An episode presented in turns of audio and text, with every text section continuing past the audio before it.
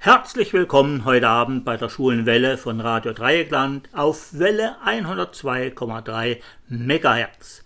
Mit dabei ist auch unser Kooperationspartner Radio Grenzlos CH. Wir grüßen euch. Ja, namentlich grüßt euch heute Abend der Andreas und der Roland. Wir führen euch heute Abend mit einem Thema durch das Programm, das immer wieder zu allen Zeiten aktuell ist. Der Narzis im Spiegel, narzisstische schwule Welt. Narzissmus, ein Begriff, ein Mythos.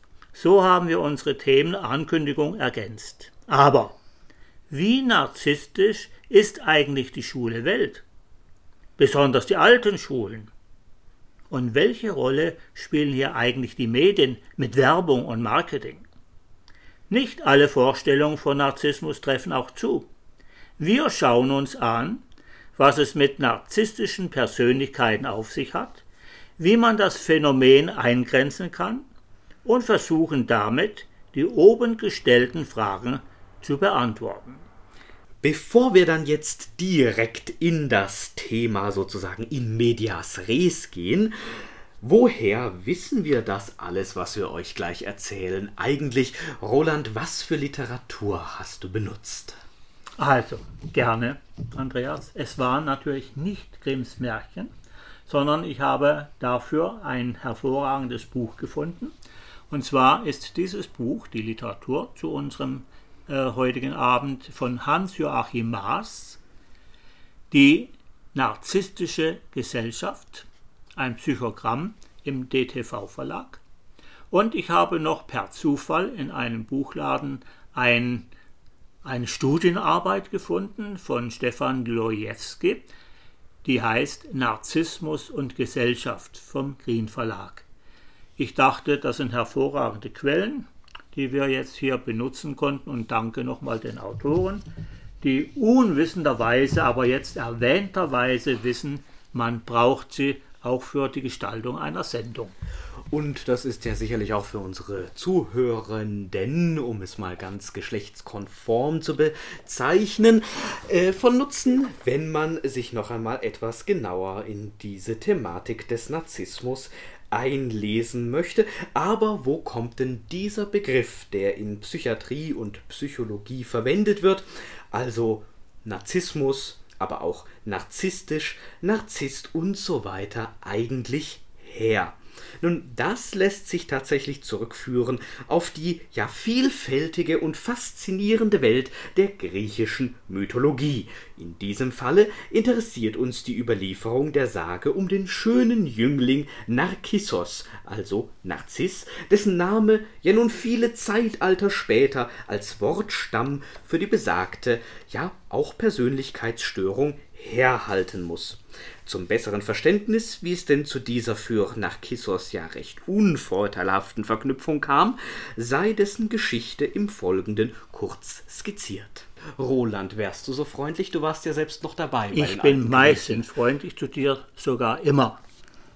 Narkissos, der schöne Sohn des Lustgottes Kephisos, verschmähte die leidenschaftliche Liebe der anmutigen Bergnymphe Echo und wurde deshalb von der in diesem Fall wenig erfolgreichen und beleidigten Liebesgöttin mit unstillbarer Selbstliebe bestraft.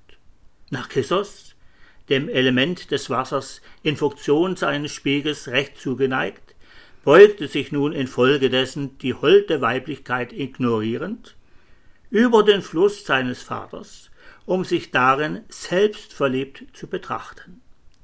Diese überschäumende Egomanie führte letztendlich bei dem Versuch der Selbstumarmung des unerreichbaren Spiegelbildes zum Tod durch Ertrinken. Er verzehrte sich also buchstäblich vor Gram, weil ihm der Gegenstand seiner Sehnsucht ewig unerreichbar blieb, was letztendlich zu seinem eigenen Ende führte. Die nach ihm benannte Blume, die Narzisse, gilt als Sinnbild kalter, herzloser Schönheit. Welch grausame und tragische Geschichte. Ja. Nach ihm bezeichnete der einflussreiche Psychoanalytiker Sigmund Freud als erster jenes Persönlichkeitsmerkmal und in übersteigertem Maß dann auch jene Persönlichkeitsstörung, die heute unter dem Namen Narzissmus allgemein bekannt ist. Es existieren viele mehr oder weniger psychoanalytisch gefärbte Interpretationen dieser dramatischen Geschichte. Einen kurzen Ausschnitt der Interpretation des Philosophen Arnulf Marzluff möchte euch der Roland hier an dieser Stelle einmal vortragen. Das mache ich doch auch gleich, Andreas. Es geht hierbei nicht hauptsächlich Entschuldigung, es geht hierbei nicht hauptsächlich um die Liebe zum eigenen Antlitz, sondern um die Unerreichbarkeit des Geliebten. Das Schattenbild im Wasser aber ist nicht Narziss selbst, sondern eben ein Abbild. Und es liegt nahe anzunehmen, dass mit dem Geliebten, das er nie besitzen kann, weniger ein schönes als die Schönheit selbst gemeint ist, als Idee, die als Gestalt im Wasser erscheint. Ihre Faszination bei gleichzeitiger Unbesitzbarkeit gereicht Narziss zur tödlichen Sehnsucht. Zudem gilt in allen primitiven Vorstellungen das Schatten- und Spiegelbild als Seele, die doppelgängerisch mit dem Menschen verbunden ist, laut Marzluff 1976. Ist auch schon wieder ein paar Jahre ja, her, diese Gedanken. Richtig. Nun aber im Volksmund, da unterscheiden sich solche Begriffe ja sehr oft gerne mal von den, ja, in diesem Fall psychologischen Deutungen und Interpretationen. Im Volksmund ist ein Narzisst also jemand, der in erster Linie auf übertriebene Kosmetik sowie ein unverhältnismäßiges Konsumieren teurer Kleidung oder anderer prestigeträchtiger Luxusgüter Wert legt. Darüber hinaus werden persönlichkeitsbeschreibende Adjektive wie überheblich, arrogant, eingebildet, angeberisch, ehrgeizig und auch selbstbewusst, oft fälschlicherweise synonym mit dem Begriff narzisstisch verwendet. Eine laienhafte Reduzierung auf eine wenige dieser Eigenschaften allerdings wäre angesichts der Vielschichtigkeit dieses Phänomens völlig unzulässig und würde den klinischen Tatsachen einfach nicht gerecht. Ein kleines Nachwort an dieser Stelle. Der Name Narziss ist übrigens verwandt mit dem Wort Narkose. Deren Eigenschaften bedeutet narkotisiert, unbeweglich, gefühllos. Die Unterdrückung des Fühlens, des Schmerzes wird damit auch zu einer Art Programm.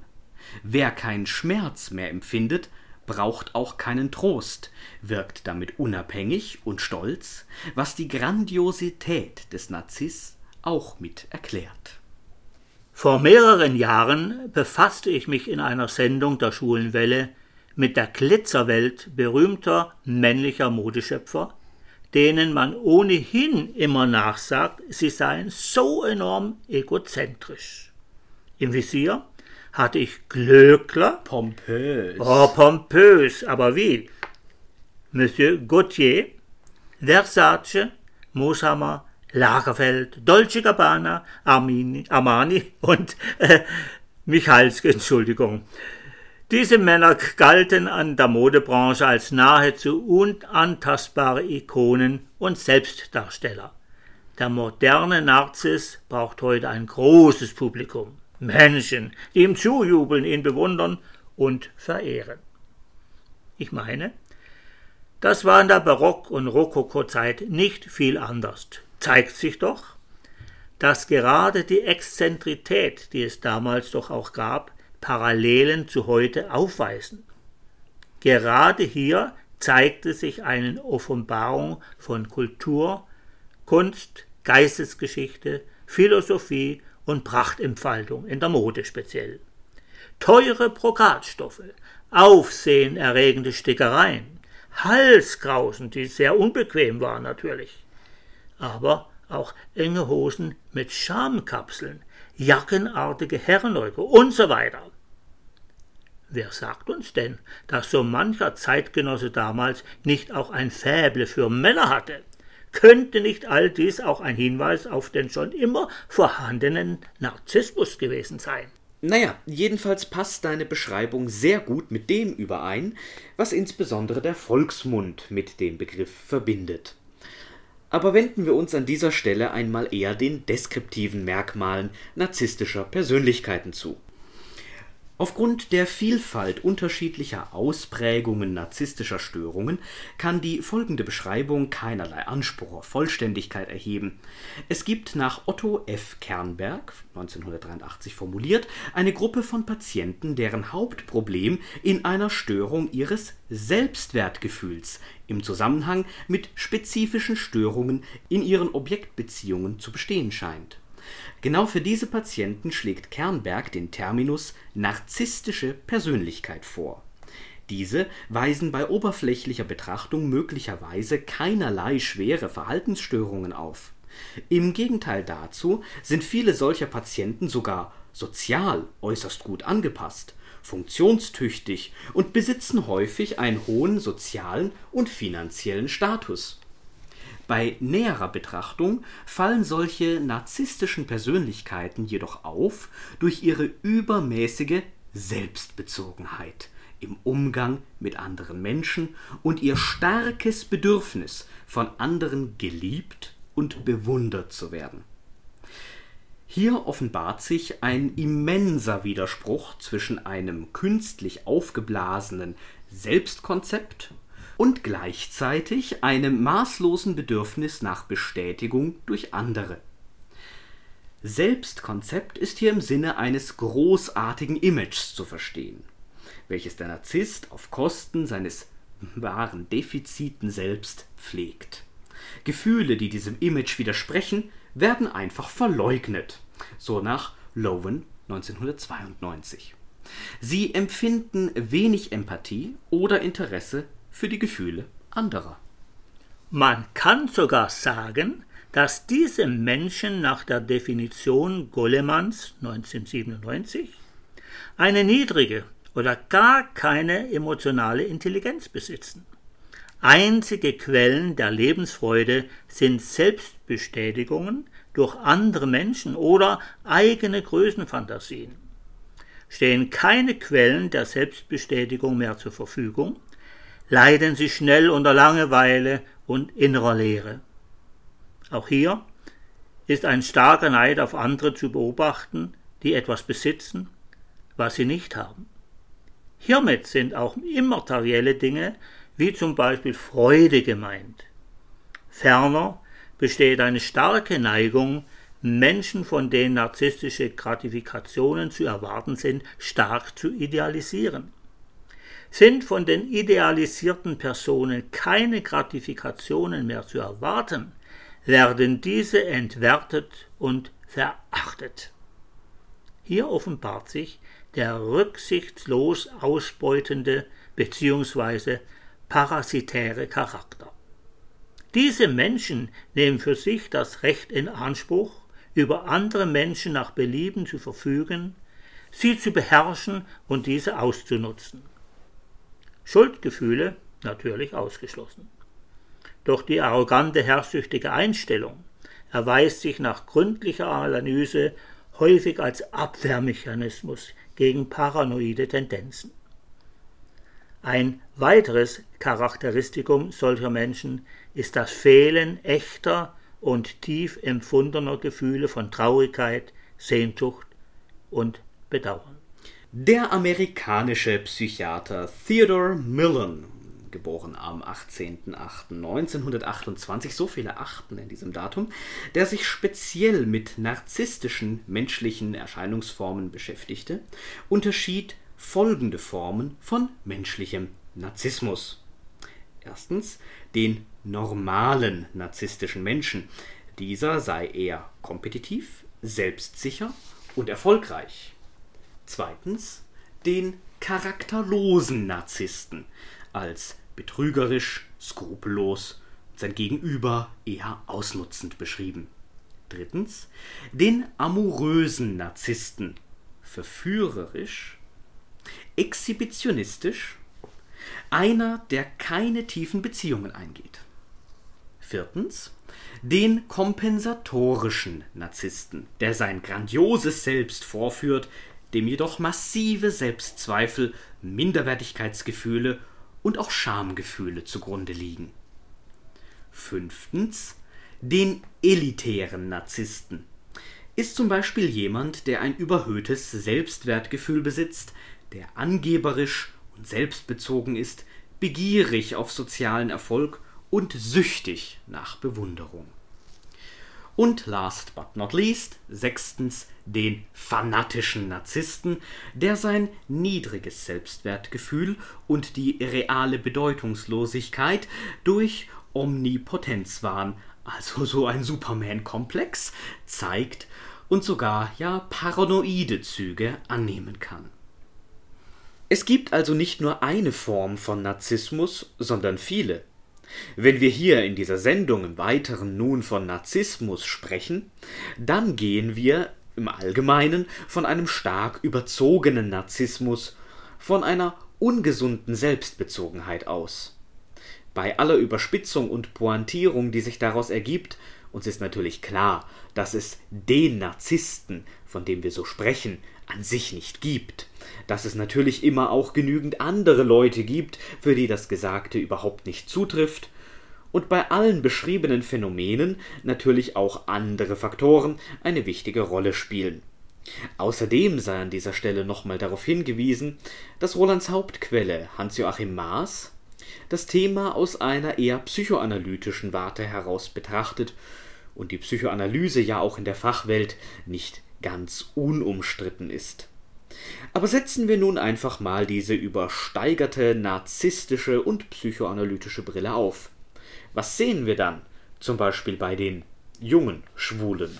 Bei unseren jungen Schwulen fällt in erheblichem Maße auf, dass sie den Modetrends hinterherlaufen, koste es, was es wolle. Im wahrsten Sinne des Wortes, nämlich auch Geld. Auch hier gilt, Spieglein, Spieglein an der Wand, wer ist der Schönste im ganzen Land? Ich, ich, ich. Ja, Andi, na wunderbar, du bist dabei. Ich ein Radiogesicht.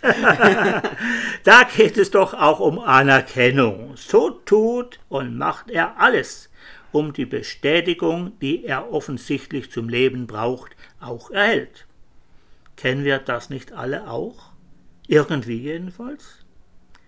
Die narzisstische Kompensation bedarf der ständigen erweiterten Ablenkung durch Konsum, Besitz, Animation, Aktion. Besonders ausgeprägt ist dies bei Trägern gesellschaftlicher Macht, also auch bei den Politikern jeglicher Couleur, bei Managern, Stars und so weiter. Und natürlich trägt der junge Schwule seine erworbenen Symbole auch zur Schau. Das neueste iPhone, Piercings, Tätowierungen. Nicht einmal heimlich auch seine Drogen, Alkoholika, Zigaretten, Musik, Mode und Schminke. Was immer auch er sich leisten kann. Wie gesagt, sofern Geld vorhanden ist oder auch nicht, man kann es sich ja auch leihen. Man will ja schließlich auch zu einer Gruppe zugehören. Aber Letzten Endes ist der junge Schwule auch geprägt von tatsächlichen oder zur Schau gestellten Oberflächlichkeit, von Egoismen, wohl auch von Rücksichtslosigkeit, aber auch Unsicherheit. Der eigene Wert zählt. Und so ist letztendlich die Interpretation des Narzissmus in diesem Bereich auch nicht so schwer. Beziehungsdefizite, herrührend aus der Kindheit, hochmütige Abwehr von äh, Liebesangeboten als Ausdruck der partnerschaftlichen Liebesunfähigkeit, unstillbare und fast süchtige Verliebtheit in eine Illusion oder auch Kränkungen schon bei minimaler Irritation des von ihm entworfenen Spiegelbildes, ich möchte fast an dieser Stelle sagen, Oscar Wilde, ich höre dir trapsen, ne? Mhm. Hans-Joachim Maas, Psychiater und Psychoanalytiker, hat in seinem Buch Die narzisstische Gesellschaft auch über narzisstischen Sex geschrieben. So will zum Beispiel derjenige, der eine übermäßige Selbstliebe entwickelt hat, das Größen selbst, beim Sex schlichtweg bewundert werden. Deshalb ist Leistung so wichtig für ihn und die Liebe so gut wie ausgeschlossen. Derjenige aber, dem es an Selbstliebe mangelt, Größenklein genannt, will hingegen gefällig sein, will den Partner bedienen und ist um dessen Lust bemüht. Sie glauben tatsächlich, dass sie dem Partner höchste Lust schenken, es sei ihre Taktik und Technik und große Ausdauer, oder es läge auch einfach an der Schwanzgröße. Das Größen selbst will begehrt werden, will Kompliment und Lob bekommen. Der Partner muss ermitteln, dass man wieder großartig war. Oh, du warst so gut. Ja, ja klar, sind wir das nicht alle hier? er weiß, dass er nur gut sein kann und will, und das will er bestätigt wissen. Das Größen selbst bringt große Leistungen durch Mühe und Fleiß, Ausdauer, aber auch Entbehrungen. Seine Aufmerksamkeit ist nach außen gewandt, gerade zum Beispiel in der Modebranche. Mode, Kosmetik, Fitness, körperliches Aussehen, sozialer Status und er leidet zum Beispiel an altersgemäßen Leistungseinschränkungen. Der Markt ist seine Arena. Beim Größenklein bemerken wir eher Betteln, Klagen, Stöhnen, Jammern. Und er kann sich nicht in den Mittelpunkt stellen. So was Furchtbares. So meidet er jedes soziale Umfeld, in dem er nicht ausreichend zur Geltung kommt. Er fühlt sich nur dort wohl, wo er ausreichend gesehen und gewürdigt wird. Bei beiden Varianten liegt eine wesentliche Störung des Selbstgefühls, der Selbstbezogenheit vor. Von Joachim Fuchsberger gibt es ein Buch mit dem Titel Altern ist nichts für Feiglinge. Auf den Narzissmus übertragen müsste der Titel Altern ist nichts für Narzissten heißen. Im Grunde sind nämlich Narzissten Feiglinge. Beim narzisstischen Größenklein ist die Feigheit gleichsam auch Programm. Der Größen selbst Narzisst hingegen lebt von seinem Aussehen, seinen Leistungen, seinen Erfolgen. Er braucht Schönheit, Jugendlichkeit, Schlankheit, Fitness, Gesundheit und erarbeiteten Erfolg zum Überleben. Deshalb boomen Diätwahn, Fitness und Aktiverholungsprogramme, die Einnahme von Nahrungsergänzungsmitteln, wobei ich mich sehr oft frage, was es da zu ergänzen gibt, und eine Heilserwartung, ja, an die Medizin, was in diesem Falle ja gar nicht mal so schlecht ist, wenn man zum Arzt geht ohne Heilserwartung, aber hier auf einer anderen Ebene, nämlich Schönheitskorrekturen. Das sind dabei die geldbringenden Geschäfte. Wehe, wenn ein Narzisst krank und gebrechlich wird. Wehe, wenn er an Macht, Ansehen, Einfluss und Bedeutung verliert. Dann hat er ein Riesenproblem. Wachsende Unruhe, Nörgelei, Weinerlichkeit, Verstimmungen aller Art, Streit, Rechthaberei sind die üblen Folgen des Wegfalls der wesentlichen Kompensations- und Ableckungsmöglichkeiten. Mit der Verrentung geht die narzisstische Hauptkompensation durch die Berufstätigkeit verloren. Veränderte Körperform, oh weia, Falten im Gesicht oh Gott, oh Gott. und anderswo werden nicht akzeptiert. Das anderswo macht mir Sorgen. Das mir auch. ah, ich guck mal runter an dir. Innere Werte schätzt der Narzisst nicht hoch genug ein. Sie sind schwach, brüchig, abgewertet. Zum bitteren Ende hält man am bisherigen fest, kann nicht Aufgaben und Funktionen weitergeben. Für den größten kleinen Narzissten fällt die Rolle des Alterns anders aus. Jetzt kommt sie, die Gebrechlichkeit, die Behinderung, die Schwäche, das Nichtkönnen. Seine eigene Abwertung wird nun vollendet. Er fährt sozusagen den Höhepunkt. Leiden und Klagen werden ständige Begleiter. Er erfährt Ablehnung, egal wo er ist. Wichtig ist es zu erkennen, dass Altern nicht nur als Verlust erlebt wird, sondern als ein Lebensabschnitt, den es als neu zu gestalten gilt. Dazu bedarf es der emotionalen Verarbeitung, der Reflexion und der Mitteilung. So besteht die Aufgabe und Kunst darin, Altern nicht nur als Verlust zu erleben, sondern als einen spezifisch zu gestaltenden Lebensabschnitt zu verstehen. Um das Ende, die Endlichkeit des Lebens akzeptieren zu können, müssen vor allem die individuellen Begrenzungen gesehen und angenommen werden. Die Aufgabe ist, endlich zur Ruhe, zum Frieden mit sich und der Welt zu kommen, zur Zufriedenheit mit seinem gelebten Leben zu finden, mit allem darin eingeschlossenen Unglück.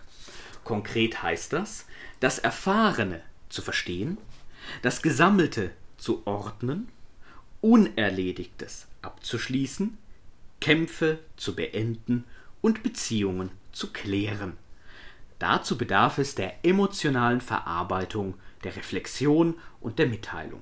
Es geht nicht mehr um den Stolz der Erfolge und die Schmach der Niederlagen, sondern darum zu verstehen, wie und weshalb Erfolge möglich oder auch notwendig und warum Niederlagen unvermeidbar waren. Es geht nicht mehr um die Bewertung, sondern die verstehende Einsicht etwa auch dessen, dass mancher Erfolg unnötig, überflüssig, falsch und sogar schädlich für einen selbst oder für andere gewesen ist und dass manche Niederlage wesentliche Erkenntnisse, Entwicklung und Reife initiiert hat. So kann Frieden werden. Und man kann, so die optimale Variante der Bewältigung des narzisstischen Problems, in Ruhe abwarten und das Alltägliche tun und genießen, bis man an der Reihe ist, diese Welt zu verlassen. Ein Trostpflästerchen sei dennoch mitgegeben. Das Bild des alternden homosexuellen Menschen zum Beispiel hat sich in unserer modernen Gesellschaft ja auch gewandelt. Die Kleidung ist modisch und zweckmäßig. Der Drang zur sportlichen Aktivität ist groß, zum Beispiel Nordic Walking, Schwimmen, Tanzen und Wandern ist in. Mann wie Frau besuchen Konzerte. Rockkonzerte natürlich, was sonst, wie früher. Kinovorstellungen mit den geilsten Sachen und neuesten Dingen, Theatervorstellungen und vieles andere mehr. Mit den geilsten Sachen denkst du ans Pornokino oder was? Warum eigentlich auch nicht? Kennst du das? Ja. Ich war noch nie Noch dort. nie, ja. Nein. Ich werde dich heilig sprechen. Wer in ein Seniorenheim geht, nimmt mit, was ihm oder ihr ein Leben lang wichtig war. So zum Beispiel die CDs, die Lieblings-CDs, die DVD-Sammlung, sein PC oder ein Laptop, das iPhone und etwas anderes, was ihm gerade so gefällt, in seinem früheren Leben auch ständiger Begleiter war. Wenden wir uns einem anderen Block zu, nämlich der Frage, welche Rolle denn die Medien bei Werbung und Marketing so spielen. Das unglaubliche Ausmaß, dem jedes einzelne Individuum unserer Gesellschaft in Zwischenzeit den Werbebotschaften ausgesetzt ist, kann nicht ohne Folgen für die Psyche dieser Individuen bleiben. Die ständige Präsenz der Marketingmaschinerie in allen verfügbaren Medien kommt einem gezielten ja, Brainwashing ziemlich nahe. Bei der Schaffung aktueller Werbekonzepte wird psychologisches Fachwissen aus den Bereichen Kognitions-, Persönlichkeits- und Sozialpsychologie genutzt, um die Werbemaßnahmen noch wirksamer zu gestalten. So gut wie alle Produkte werden mit immer wiederkehrenden Prädikaten wie neu, wertvoll, exklusiv und besser angepriesen. Die Werbeagenturen überbieten sich mit Superlativen und manchmal doch absurd wirkenden Neologismen. Der narzisstische Käufer mag dies sehr wohl. Diese Produkte sind etwas Besseres. Das Image kann poliert werden, die Lebensqualität kann verbessert werden, etc. Natürlich wird sich der Narzisst abgrenzen wollen vom Durchschnittsbürger. Und seine Vorstellungen von einem Luxusartikel wird wie ein Kartenhaus zusammenbrechen, wenn er auf einer Party feststellen muss, dass eine andere Person dasselbe Produkt trägt. Ziele der Werbeindustrie liegen somit auf der Hand. Dieser ständig wiederkehrende Prozess von Idealisierung, Entwertung und Neuorientierung wird natürlich mit Absicht forciert, um ein dauerhaftes Konsumieren neuer Produktlinien zu gewährleisten. Das ist ein absolut idealer Nährboden für narzisstischen Bestrebungen. Die Kaste der Politik, der Wirtschaft, der Manager und der Stars aus der Film- und Fernsehbranche und der Musikwelt sind ganz vorneweg mit dabei. Und hier sind wir auch beim Schließen des Kreises sozusagen. Die Damen und Herren Modeschöpfer helfen fleißig dabei mit, narzisstische Menschenbilder zu prägen. Konsum, Besitz, Animation und Aktion sind ganz vorne mit dabei und können durchaus damit zu einem Vergleich zur barocken Zeit führen. Gianni Versace trug zur Homoerotisierung der Männermode bei wie nahezu kein anderer. Glöckler vielleicht in der heutigen Zeit, wenigstens etwas. Allen fast gleich war die Hervorhebung ihrer Lebensweise. Ein Schloss für Lagerfeld, exklusive Wohnanlagen in ebenso exklusiven südlichen Gefilden irgendwo am Meer, meinetwegen in Mykonos, ausgerechnet meiner Lieblingsinsel. In Marzens Buch Die narzisstische Gesellschaft, ein Psychogramm, fand ich auch einen sehr interessanten Abschnitt mit der Überschrift Politik ist Narzissmuspflichtig.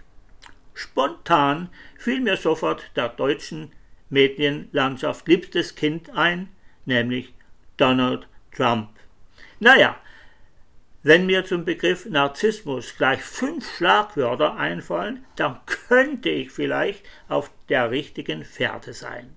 Nämlich Egozentrität, Eigensucht, Empfindlichkeit, Empathiemangel und Entwertung anderer. Wrong, wrong, your fake news. Ein narzisstisches Defizit ist im Grunde die beste Voraussetzung für das politische Geschäft. Mit einem gesunden, gesättigten Narzissmus würde man sich niemals auf eine Spielwiese begeben, auf der es um Machterhalt, um Sieg oder Niederlage, um ständige Kämpfe, um Intrigen und Korruption geht. Mit gesundem Narzissmus ist man sich selbst genug im Auf und Ab der Rhythmen und Zyklen der natürlichen Bedürfnisbefriedigung. Es geht dann um erreichbare Entspannung, und nicht um immer mehr Macht um jeden Preis. Aber für das narzisstische Defizit bietet die real existierende Politik hervorragende Möglichkeiten zur Kompensation und Ablenkung. Politische Ämter und Funktionen bedienen vor allem das Größenselbst. Die Wähler befinden sich in Entsprechung dazu in der kollusiven Rolle des Größenkleins. Gemessen an der gesamtgesellschaftlichen Misere will es mir heutzutage nahezu gleichgültig erscheinen, welche Partei man wählt. Es gibt nur graduelle Unterschiede in einem begrenzten Spektrum von Fehlentwicklung. Kommt eine oppositionelle Partei an die Macht, ändert sich höchstens auf der Symptomebene Kleinigkeiten. Den narzisstischen Größenwahn hingegen kann, man, kann keine Regierung stoppen.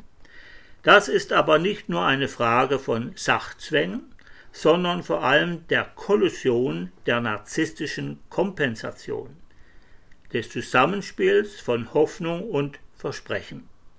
Im Größenkleinen will man befriedigt, möglichst ohne besondere Anstrengung ins Glück geführt werden. Im Größen selbst hingegen braucht man die Überzeugung von machbaren Erfolgen, die man zuerst sich selbst zur narzisstischen Regulation einredet und dann suggestiv phrasenhaft verkauft. Zur Politik ist heute, und war es vielleicht auch schon immer, recht gut derjenige geschaffen, der wegen des persönlichen narzisstischen Makels etwas Großes leisten und Bedeutendes darstellen muss. Das Wichtigste ist der augenblickliche, das heißt auch lediglich für den Augenblick erreichbare Erfolg. Spätfolgen von Entscheidungen und bedenklichen Zukunftsvisionen dürfen keine Rolle spielen. Einen entscheidenden Beitrag dazu leistet die gestörte, gering entwickelte Empathie bei narzisstischen Störungen. Wer das wirkliche Mitfühlen mit anderen und damit auch ein emotional getöntes Bild von der Zukunft nicht kennt, dem fällt es auch nicht schwer, irgendwelche Entscheidungen zu treffen, deren mögliche Folgen emotional distanziert bleiben. Was zählt, ist lediglich der augenblickliche Erfolg, die aktuelle Zustimmung, die für den Moment einige Befriedigung verschafft, aber keine nachhaltigen Auswirkungen hat. Die Zukunft interessiert im politischen Geschäft wenig. Und auch die Sache, um die es vorgeblich geht, ist nur ein Vehikel für den süchtigen Machtkampf und die Selbstbehauptungen gegenüber Konkurrenten und Kritikern. Der Konflikt um Ressourcen, der Rückgang der Artenvielfalt, die Vergiftung der Gewässer, der Böden und der Luft, die dramatischen Veränderungen des Klimas, wachsende soziale Ungerechtigkeit. Das ist im Prinzip allen und natürlich auch unseren Politikern bekannt. Aufgrund ihrer Persönlichkeitsstruktur sind sie jedoch nicht zu prospektiven, visionären und unbequemen Entscheidungen in der Lage. Sie brauchen den kurzfristigen Erfolg, sie müssen sich beliebt machen, um im politischen Geschäft zu bestehen und es als Droge nutzen zu können. In der Politik schneidert sich so die narzisstische Kompensation ein Königskleid. Große Worte, große Versprechungen, die aufgesetzte Souveränität, die vorgegaukelte Sicherheit, das wunderbar verpackte Nichtwissen, rhetorisch eloquente Scheingefechte liefern das schillernde Als-ob-Kostüm und keiner will wissen, dass der Kaiser nackt ist. Minister schlüpfen von einem Kostüm ins andere, weil es schon längst nicht mehr um wirkliche Sachkompetenz geht, sondern vor allem darum, wie sich die narzisstische Abwehr der Bevölkerung zwischen Verheißungen und Erlösungshoffnungen am besten stabilisieren lässt. Da ist jede Suggestion oder sogar Lüge recht, um zu verhindern, dass früher Mangelschmerz wiederbelebt wird. Es geht so nicht mehr um wirkliche politische Inhalte und Entwicklungen, sondern lediglich noch um den Modus, wie etwas vermittelt wird, um gewählt zu werden. Narzissmus und Politik vertragen sich also nur schlecht, wenigstens in einer Demokratie. Für Maaßen ist das jedoch der aktuelle Stand der Dinge in der westlichen Politiklandschaft.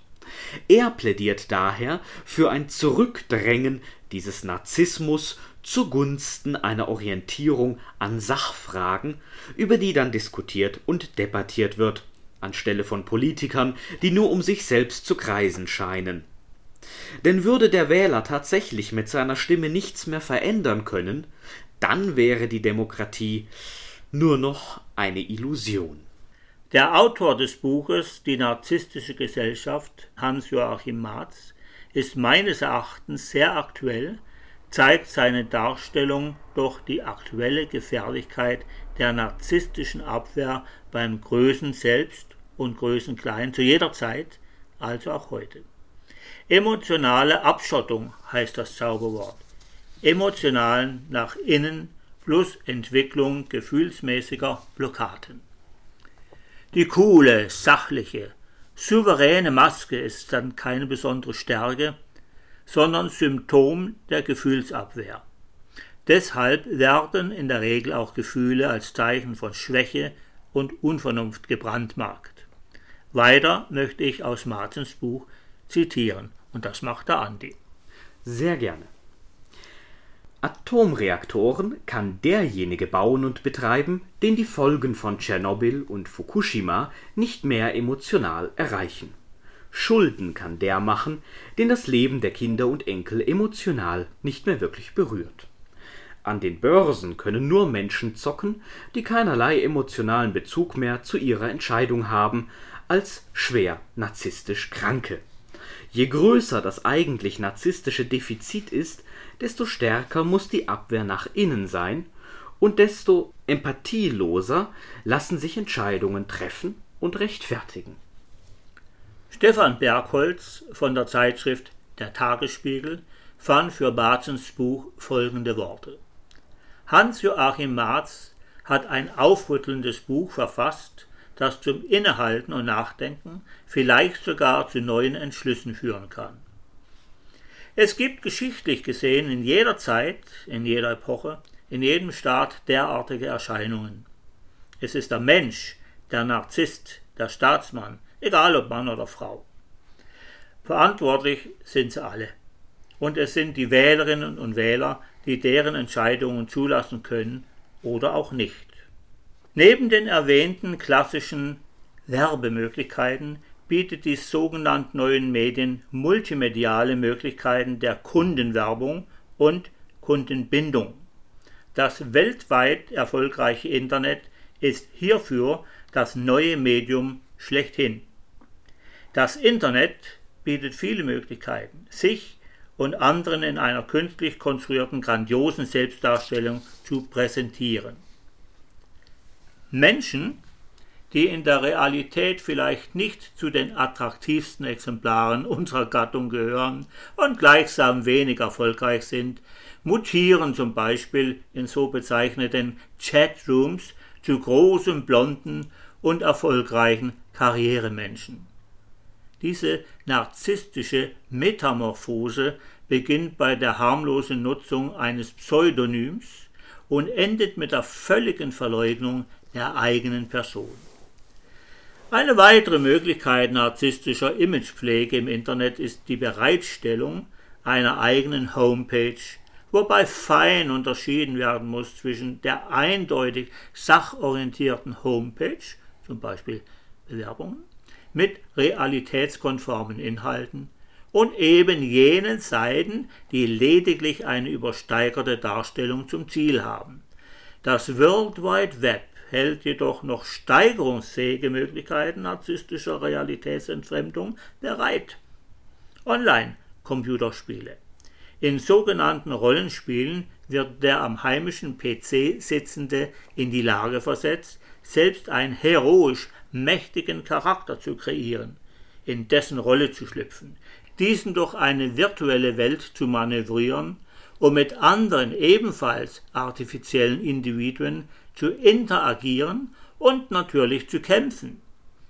Ist das Endziel des Spiels nach einem Sieg seines Größen selbst erreicht, taugt dieses Spiel nicht mehr für Gratifikation narzisstischer Art und man konsumiert einfach ein neues. Es gibt auch Spiele, in denen man sofort die Rolle eines omnipotent wirkenden Gottes einnimmt, welche die machtlosen Menschen nach Gutdünken willkürlich kontrollieren, beherrschen und bestrafen kann. Die besondere Nähe zu pathologischen Allmachtsfantasien narzisstischer Persönlichkeiten muss hier nicht mehr gesondert erwähnt werden. Die rasch fortschreitenden Technologien der Computerindustrie ermöglichen die Schaffung immer perfekterer virtueller Welten, was den Prozess der Entfremdung fortlaufend intensiviert. Wir sagen damit nicht, dass Computerspiele an sich etwas Schlechtes sind. Das sind sie nicht. Genauso wenig übrigens wie die Medien oder die Politik oder auch die jungen wie alten Schwulen. Alles Beispiele, die wir heute durch die Brille übersteigerten Narzissmuses und unter psychoanalytischen Vorzeichen betrachtet haben.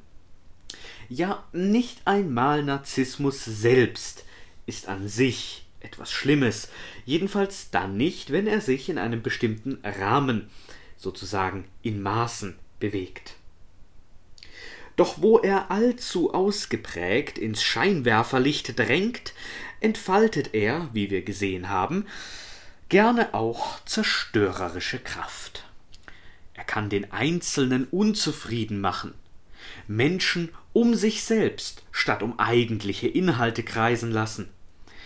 Er steht ihnen und anderen damit im Weg zu Problemlösungen, zu einem zufriedenen Leben. Und er hat in unserer heutigen Gesellschaft leider überall einen fruchtbaren Nährboden, sei es nun mal in der Politik oder in den Medien, die so dann leider auch schnell zu einem furchtbaren Nährboden werden. Und das ist sehr schade. Denn auf diesem Nährboden könnten doch auch ganz andere Pflanzen wachsen, Nutzpflanzen, um im Bild zu bleiben.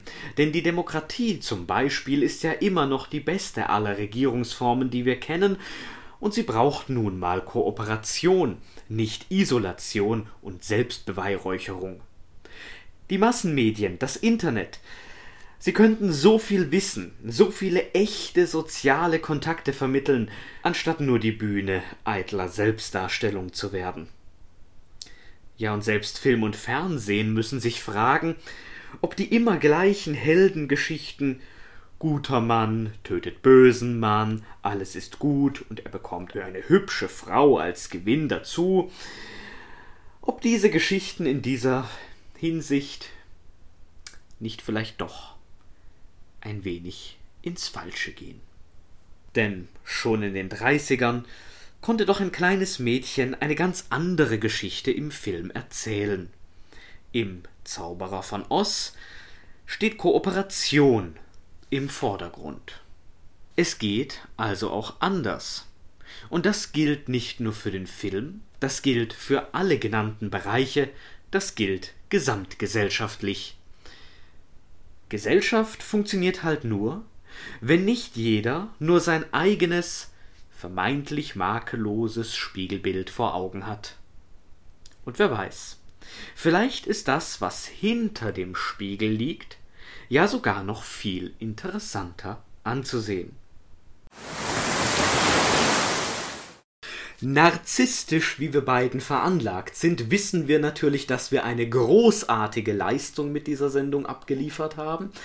Aber wir hoffen natürlich trotzdem, dass sie auch euch soweit gefallen hat. Wobei wir natürlich untereinander gar nicht so einig sind. Sind wir jetzt ein Größen selbst oder ein Größen klein?